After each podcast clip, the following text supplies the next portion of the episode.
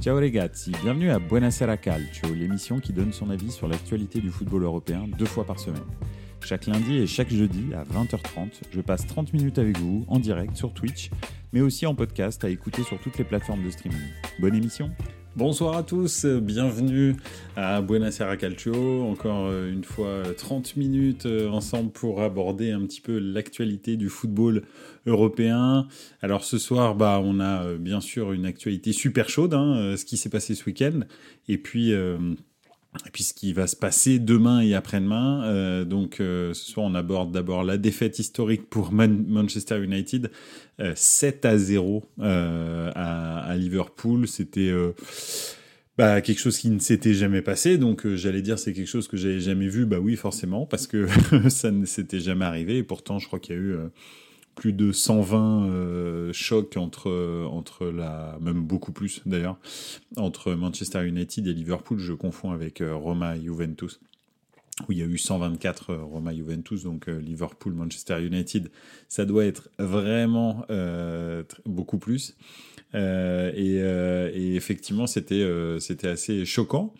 Euh, et puis donc euh, les huitièmes de finale retour de Ligue des Champions qui vont commencer euh, demain et après-demain. bah déjà bonsoir à ceux qui sont dans le dans le chat. Ça fait plaisir que vous soyez là. Merci beaucoup. salut euh, salut euh, Okutunujo. dur de regarder Rennes OM et AS Roma Juventus après le chef-d'œuvre de Liverpool. C'est vrai que c'était euh, un, match qui était euh, particulièrement spectaculaire, c'est clair. Euh, c'était d'ailleurs c'était un petit peu hors du temps. Hein. Enfin, on, va regarder, on va, on va en parler un petit peu. On va commencer par ce par ce, ce match, bien sûr. Tiens, notre cher ami Crécor Ledroudieu qui est revenu. La dernière fois que United a perdu 7-0, c'était contre Wolverhampton en 1931, un truc comme ça. Je veux bien le croire parce que je pense pas que, enfin, Manchester et Liverpool sont les deux plus grands clubs d'Angleterre. Euh, ça doit pas leur être arrivé très fréquemment de perdre 7-0 Honnêtement, ni à l'un ni à l'autre, je pense pas. Donc, euh, donc voilà. Et, et, c'est le derby d'Angleterre, euh, Liverpool-Manchester, même si c'est très localisé en fait, hein, parce qu'ils sont à 90 km l'un de l'autre, les deux villes. Mais euh, mais c'est quand même le derby d'Angleterre et, et c'est la première fois que ça se produit. Alors c'est vrai que quand on regarde le match, alors Liverpool a mis tous tout ce qu'il n'arrive pas à mettre depuis le début de saison, c'est-à-dire euh, de l'agressivité, euh, de la vitesse, euh, des latéraux qui montent et qui sont précis pour une fois. ils dominaient complètement l'adversaire. Ils arrivaient à, réellement, à chaque offensive, et Dieu sait qu'il y en a eu, bah, en fait, à les mettre en en situation de déséquilibre. Euh, les, les, latéraux ont réussi à se trouver avec leur euh, grande euh, transversale, comme ils avaient l'habitude de le faire quand Liverpool était au sommet du football européen et du football anglais. Donc oui, effectivement, c'est c'était c'était vraiment un match extraordinaire pour Liverpool. Alors est-ce que c'est un peu pour l'instant, j'arrive pas à savoir si c'est le, le, le chant du cygne pour Liverpool, c'est-à-dire le dernier gros coup de poing sur la table d'une équipe qui est en fin de règne, ou bien si c'est euh, le premier euh, coup de semonce euh, d'une équipe qui est en train de se réveiller. Le, le, le, futur nous le dira, on verra bien, mais c'est vrai que c'était surprenant de voir cette équipe comme on l'avait pas vu depuis le début de saison en fait, hein, surtout contre une grosse équipe comme ça. Alors juste, je vais faire un petit tour dans les commentaires. Ce Liverpool United m'a clairement fait penser au 7-2 Brésil-Allemagne, des soirs où toutes les planètes sont alignées. C'est tout à fait ça, et d'ailleurs on va on va y revenir. Et, euh, et, et, le deuxième commentaire, donc ça c'était Fort Zayouf, Crécor le Droudieu. Au final, dans tous ces matchs totalement déséquilibrés, c'est souvent l'adversaire qui s'effondre et qui oublie comment jouer au football. Oui, c'est vrai, c'est pas faux. Et puis il y a aussi cette espèce, euh, comme disait, euh, comme comme comme disait cette espèce de réussite implacable euh, sur le but, par exemple, de Mohamed Salah, celui où il bat le record de buts avec Liverpool. La, la déviation, enfin rien n'est tout, tout, arrive dans les pieds de Mohamed Salah. c'est il y a le défenseur qui essaye de dégager, mais ça tape sa hanche, arrive pile poil sur le pied droit de, de Mohamed Salah. Alors il est gaucher, soit, mais quand même, il sait se débrouiller avec son pied droit. il y a eu trois contre favorables pour Liverpool sur cette action-là. Donc oui, quand, quand effectivement c'est, tout, tout s'aligne, bah là, en fait, à chaque offensive dangereuse, il y avait but en fait. C'était incroyable. Donc, euh, donc d'ailleurs, le 7-1 en 2014, c'est un complot. et euh, sûrement, peut-être.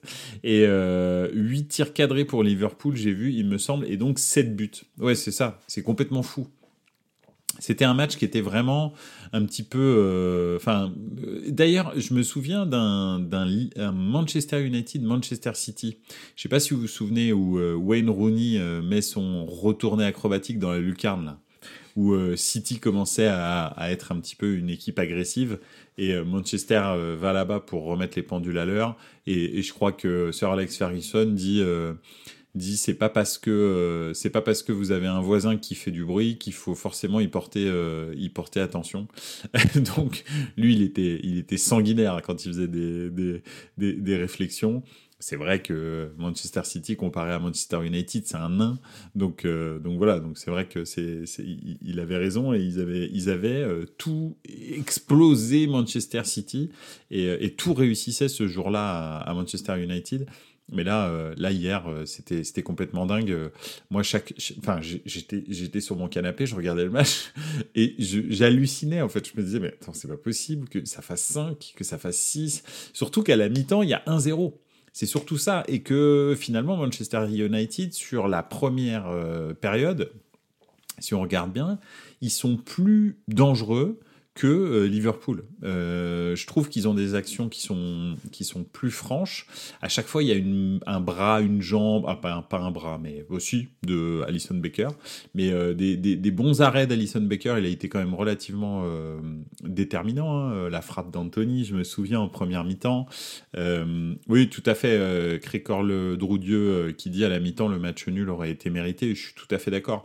Je pense que s'il y avait eu un partout, à la mi-temps, personne n'aurait crié au scandale, euh, ça aurait été euh, tout à fait euh, normal.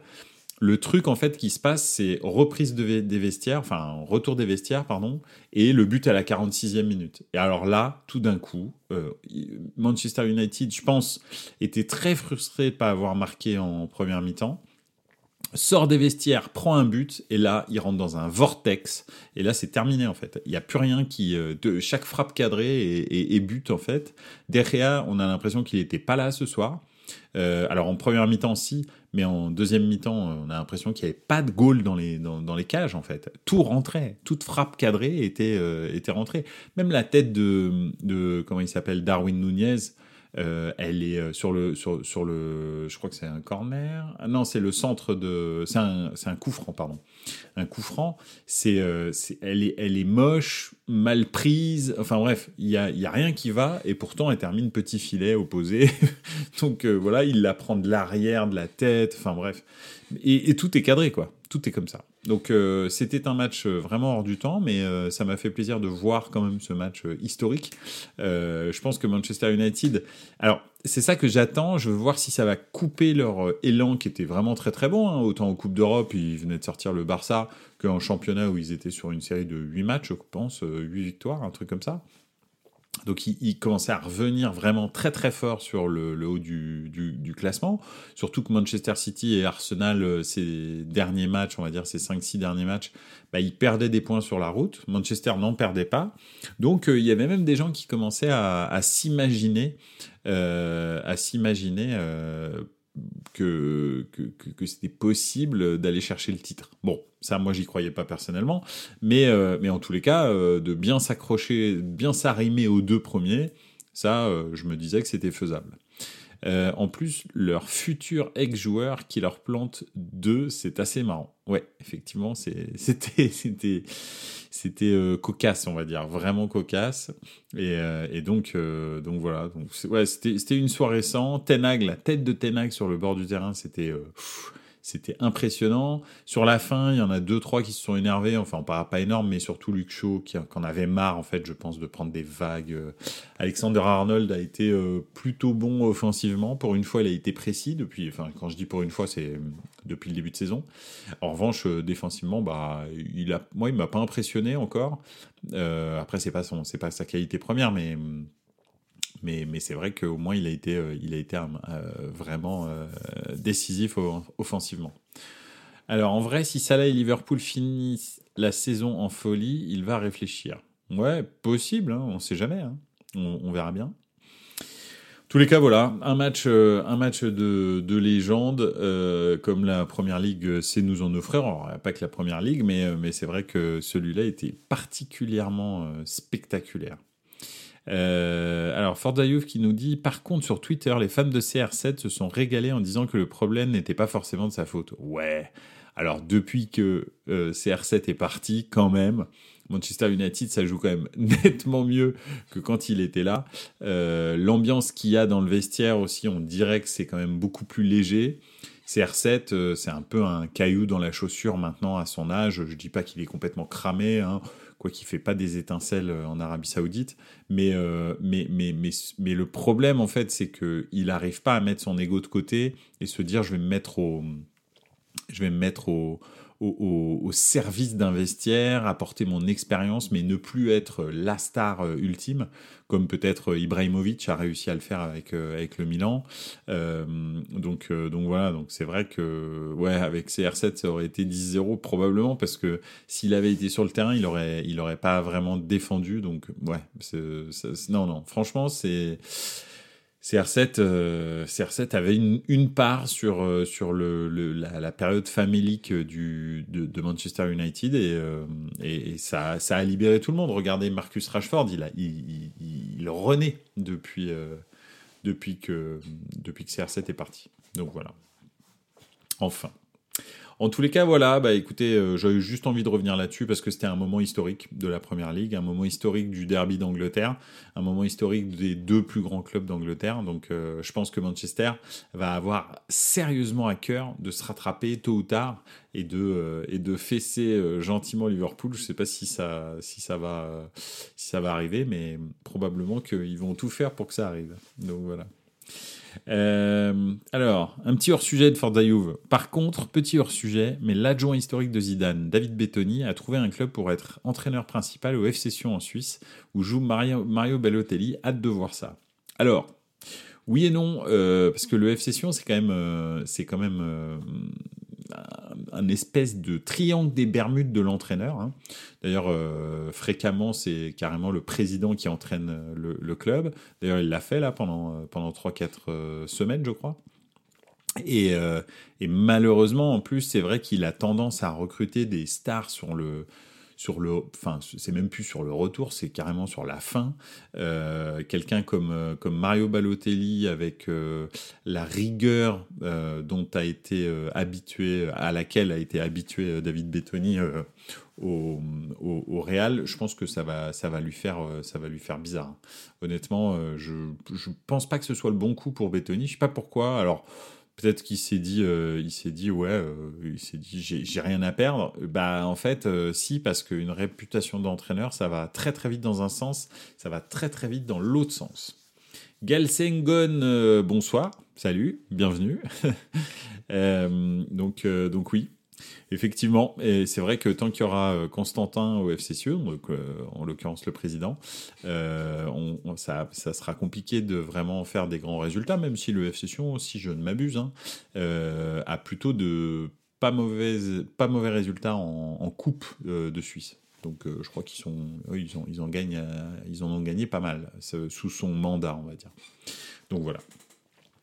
Euh, ben voilà, petit hors sujet, mais c'est bien. Euh, voilà, euh, effectivement, euh, c'est sympa de, de, parler de ça et, j'espère pour David Bettoni que ça va bien se passer parce que c'est, en tous les cas, c'était un très bon adjoint de Zidane. Hein, on peut pas dire le contraire. Donc, bah, peut-être qu'en entraîneur numéro un, c'est son premier pas et voilà, ça peut, ça va peut-être donner une idée s'il fait des bonnes prestations à un, à un club de Ligue 1, par exemple. Ça pourrait être sympa. Passons au deuxième sujet. Pourquoi? Parce que, bah, en fait, il y a, y a, quand même quatre matchs à passer en revue. Donc, euh, donc c'est vrai qu'on va regarder un petit peu les dynamiques de chaque club entre le huitième de finale aller et le huitième de finale retour qui va se passer donc demain et après-demain. Euh, pourquoi c'est plus important encore, euh, à mon sens, enfin même au sens de tout le monde, je pense, hein, mais c'est plus important encore, à mon sens, de Pardon, je suis désolé, je lis un commentaire, elle est très très drôle. Avec Bétoni, la défense, c'est du béton. Voilà, Joe. voilà, ça me fait marrer. Merci pour cette blague. Euh, ah oui, oui, très très bien, euh, le petit tambour. Donc oui, euh, il y, a, y, a, quatre matchs et le huitième de finale, c'est le seul tour de Ligue des Champions où il y a trois semaines entre le tour aller et le tour retour. Donc c'est vrai que euh, les dynamiques des, équipes peuvent s'inverser assez aisément entre l'une et l'autre. Et c'est marrant parce que là, euh, en l'occurrence, effectivement, on est en train de voir plusieurs retournements de situation. Par exemple, si on prend le Paris Saint-Germain qui était dans euh, certainement la pire période de, la peut-être même de, la période Qatari depuis 2012. ils avaient enchaîné, enfin la reprise depuis le mois de janvier, c'était catastrophique avant d'arriver contre le Bayern. Euh, Kylian Mbappé était blessé en plus, euh, il, avait, euh, il avait que 30 minutes dans les, dans les jambes. Et bon, le, Paris Saint-Germain a fait le dos rond et s'en est sorti péniblement avec un, 0-1. Alors ils auraient pu avoir un partout, hein. c'est vrai que le but de Nuno, pas le but, mais le hors-jeu sifflé de Nuno Mendes et le but de Kylian bah, aurait euh, vraiment euh, laissé toutes les chances euh, à, à, Paris. Maintenant, Paris n'est pas complètement éliminé. ils sont, ils sont, bah, il, faut qu'ils gagnent 2-0 ou en tous les cas 1-0 s'ils veulent s'offrir une prolongation ou un tir au but. Donc là, pour l'instant, j'enfonce des portes ouvertes, mais il y a un truc qui est vrai, c'est que Paris a inversé la, vapeur. Elle a inversé la Paris a inversé la vapeur en, récupérant bien sûr un Kylian Mbappé au sommet, en perdant Neymar euh, définitivement. Euh, il a c'est fin de saison pour Neymar et j'ai vraiment l'impression que, euh, que le fait que Neymar ne joue plus, ne soit plus sur la feuille de match, en fait, ça simplifie la vie de, de, Galtier. Et c'est vrai que en Ligue des Champions, moi, en fait, c'est ça que j'ai tendance à dire. Alors, Mbappé et Messi vont pas plus courir parce que Neymar est pas là. Mais déjà, ils seront que deux à pas courir. Donc déjà, c'est pas mal parce que quand ils sont trois, euh, c'est énorme. Hein. c'est énorme, c'est 10% en plus qui courent pas. Donc, euh, donc les autres doivent courir 10% de plus. Donc c'est quand même relativement important déjà. Et surtout, Messi et Mbappé euh, sont pas irréprochables, mais il y a un truc qu'ils font que Neymar ne fait pas toujours, et même fréquemment ces derniers temps, il ne le fait pas, c'est qu'ils respectent le jeu.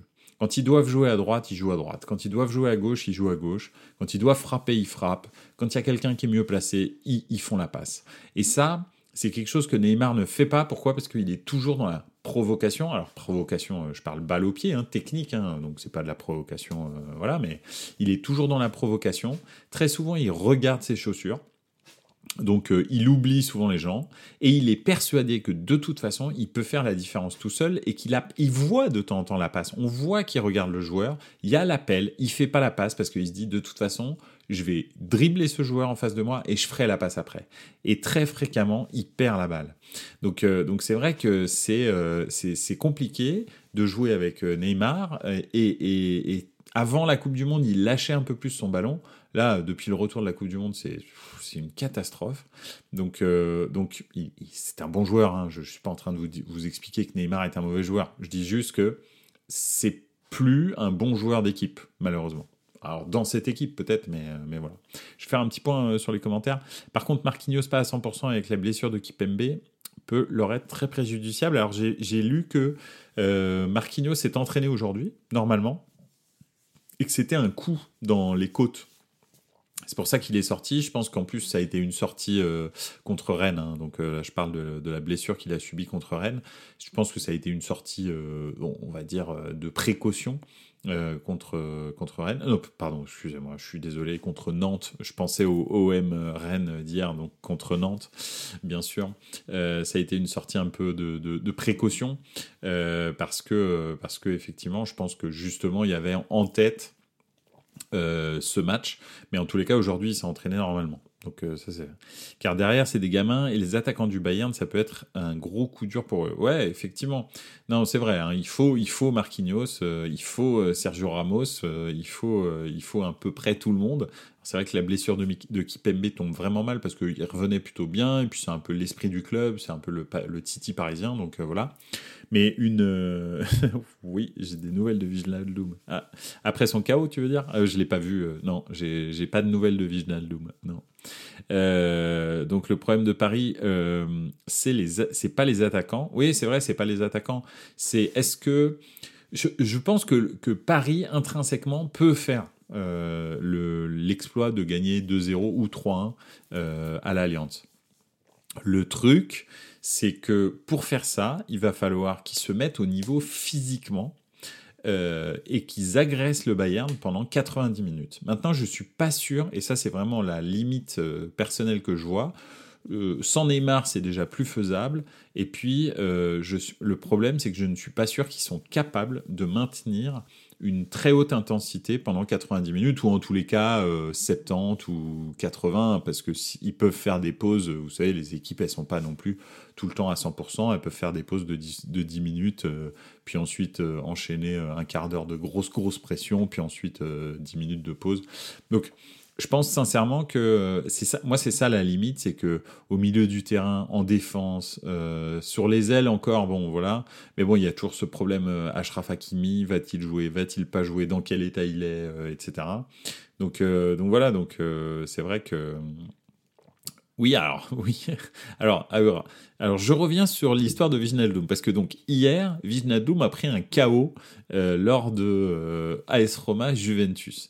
Et donc, Okotono Joe me demande si on a des nouvelles de Doom, euh, mais il pensait qu'il jouait encore au PSG. Donc non, Doom est parti à la Roma, s'est cassé le tibia en tout début de saison, vient de revenir, là c'est son deuxième ou troisième match, et hier en l'occurrence, il a pris un gros coup de pied dans la tête, tout simplement. Donc c'était pas non plus dramatique, hein, c'était pas les crampons, c'était pas la pointe, il a pris un vrai gros beau plat du pied dans la tête, et il était un peu KO, donc je pensais que c'était ça dont tu parlais. Donc voilà, bon bref. Je reviens au Paris Saint-Germain, où Viginaldoum ne joue plus depuis le début de saison. Il est prêté donc à l'AS Roma. Euh, en l'occurrence, euh, le, PSG a cette limite physique, je trouve, euh, je trouve que surtout au milieu de terrain et en défense, euh, pour euh, agresser l'adversaire. Et, euh, et, je suis pas sûr qu'ils arrivent à, faire ça pendant 70, 80, 70, 80, 80 minutes. Et, je pense que c'est ça qu'il faut pour réussir à battre le Bayern. le Bayern a des trous. encore ce week-end, bah, ils ont gagné, c'est vrai, mais je trouve qu'en championnat, ils sont pas vraiment convaincants parce que même contre l'Union Berlin, c'est pas c'est pas c'était pas complètement fou le match qu'ils ont fait euh, et puis euh, contre Stuttgart euh, ce week-end, c'est la même chose. Ils ont, ils ont très vite mené 2-0. Ils, ils, maîtrisaient la situation. Et puis tout d'un coup, bah, en fin de match, ils ont fait rentrer Gnabry Sané. Et Gnabry Sané, honnêtement, dans l'état d'esprit, dans l'impact physique, dans l'investissement, en fait, ils y sont pas du tout. Euh, donc c'est très possible que le, Bayern ait des trous et finalement Stuttgart a réduit le, score et, euh, ça a été, euh, bah, c'était pas forcément une fin de match très très facile pour, euh, pour le Bayern. Donc le Bayern est prenable en ce moment, ça c'est sûr. Maintenant, il faut quand même euh, être euh, très très sérieux et très costaud en face pour réussir à les battre. Euh, parce que là, bah, très clairement, ils ont eu des trous, mais ils ont gagné quand même hein, contre l'Union et contre, contre Stuttgart. Donc, donc voilà. Donc, on verra. En tous les cas, je pense que c'est un match beaucoup plus ouvert que ça ne l'était au match aller. Euh, parce que Paris s'est bien relancé avec cette très grosse victoire contre, contre Marseille, euh, a fait un match euh, alors un peu chaotique contre Nantes, mais quand même plutôt convaincant sur certains aspects. Je pense que tout le monde aussi avait la tête au Bayern. Il y avait quand même beaucoup de joueurs qui peut-être ne mettaient pas les ingrédients de peur de se blesser ou, ou de peur peut-être d'être hors, hors de forme. Donc voilà. Messi a un esprit de revanche contre le Bayern. Ah oui, c'est vrai que Messi, en l'occurrence, euh, là, c'est euh, là, c'est des meurtres avec euh, préméditation et répétition que le Bayern a perpétré contre Messi. C'était dramatique. Donc donc oui, non, effectivement, tout à fait. Je pense que Messi aimerait bien aimerait bien remettre les pendules à l'heure du Bayern. Enfin. Ça, c'était pour Paris Saint-Germain-Bayern. Il y, a, y a aussi, bien sûr, ben, un, Chelsea-Dortmund. Alors, Chelsea-Dortmund, hein, Chelsea qui continue à ne pas gagner. vraiment, c'est dramatique. il continue à s'enfoncer gentiment dans, le, dans, dans les limbes du ventre mou de la Première Ligue. Euh, même s'ils ont euh, quelques bons joueurs hein, euh, qui, sont, qui sont plutôt en forme, type Joe Félix, des joueurs comme ça, Rhys Jones qui revient gentiment, mais, mais honnêtement, c'est très très compliqué, hein, très très très compliqué. On a gagné un match ce week-end. Forza qui dit on a gagné un match ce week-end, mais tu parles de qui? On Champagne sur but de Wesley Fofana. Oui, absolument. Oui, c'est vrai. Non, non, c'est vrai. Tu as tout à fait raison. En plus, euh, oui, oui, absolument. Vous avez, vous avez, as tout à fait raison. Ils ont deux équipas, ils font rien. Ouais, c'est vrai. Ils, ont, ils, ont, ils en ont peut-être même trois, hein. très honnêtement. Euh, je sais pas combien il y a de joueurs euh, à Chelsea, euh, mais c'est limite comme. comme c'est une équipe de football américain. Quoi. Il y a des équipes spéciales et tout. sur, sur coup franc, ils peuvent changer toute l'équipe. Hein. C'est des jeux barres. Donc, en tous les cas, Chelsea, oui, ok, c'est vrai, à gagner, c'est vrai, tu as tout à fait raison. Mais, mais en revanche, est toujours malade, on va dire. quant à Dortmund, bah, ils ont encore gagné ce week-end. Ils sont sur, euh, sur un bon, euh, une bonne dynamique.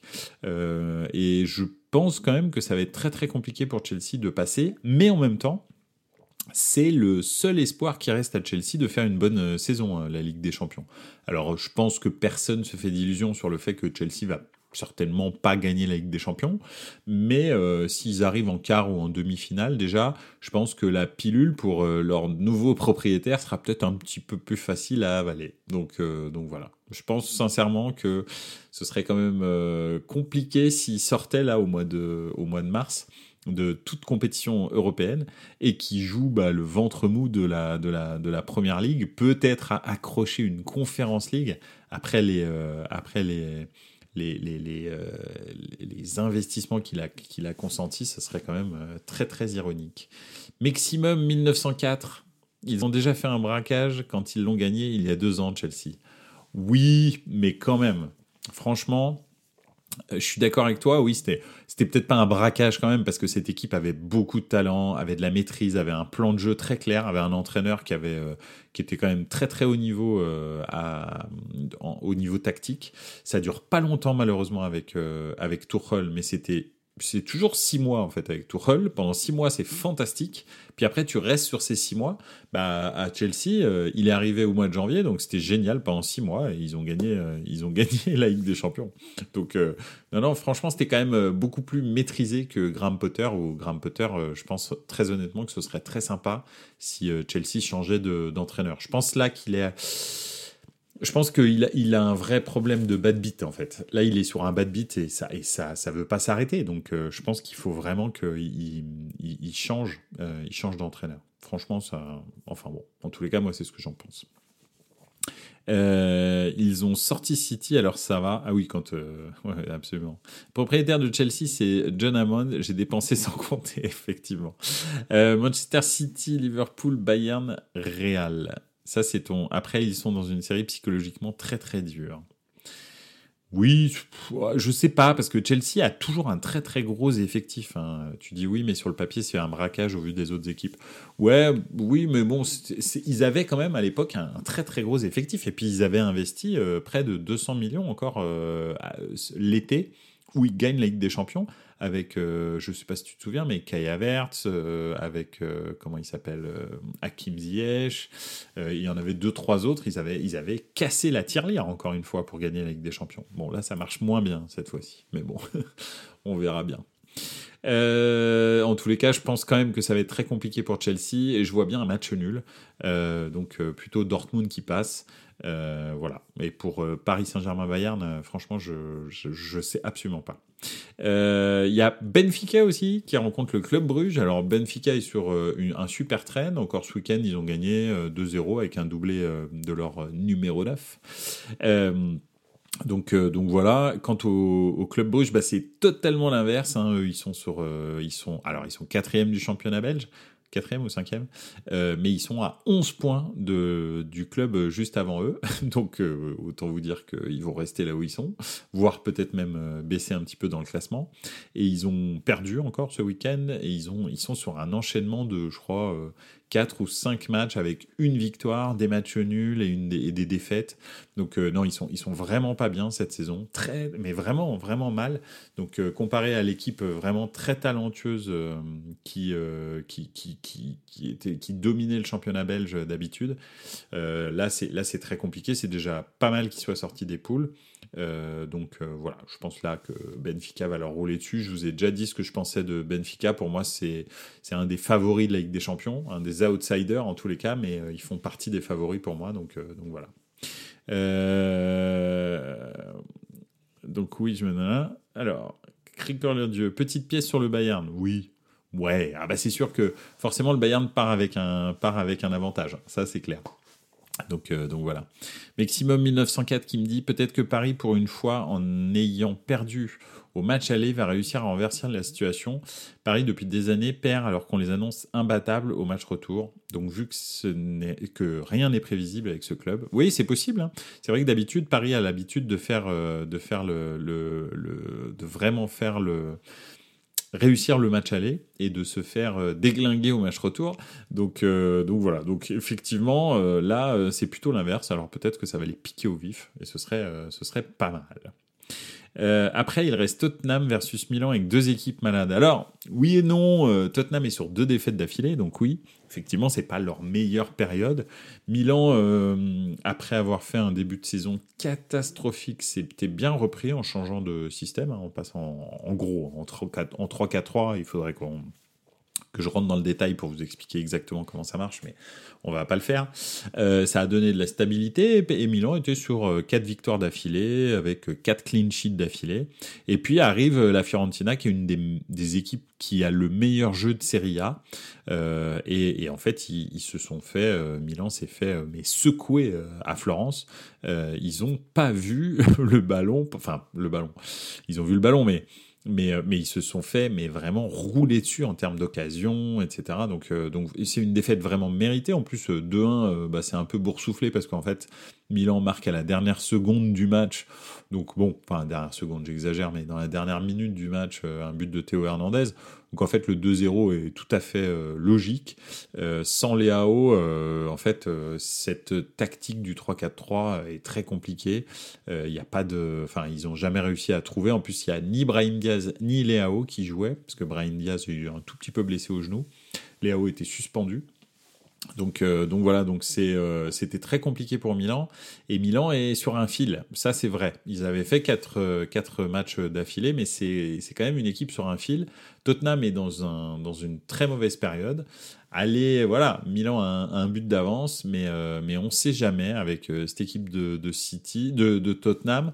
La seule chose qui me fait espérer, c'est que traditionnellement, Antonio Conte est très mauvais en Ligue des Champions. Je ne sais pas pourquoi aucune de ces équipes ont réussi en Ligue des Champions. Il n'y a pas de.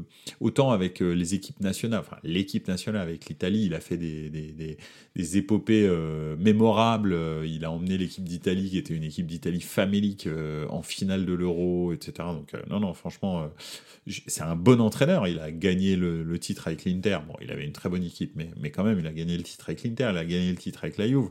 Donc, c'est un, un vainqueur. Mais généralement, Ligue des Champions, que ce soit avec la Juve, avec l'Inter, avec euh, le Tottenham, avec Chelsea, ça n'a jamais vraiment rien donné. Donc, euh, donc voilà. Première partie de saison de Milan nous faisait plaisir. On voyait le retour du Grand Milan.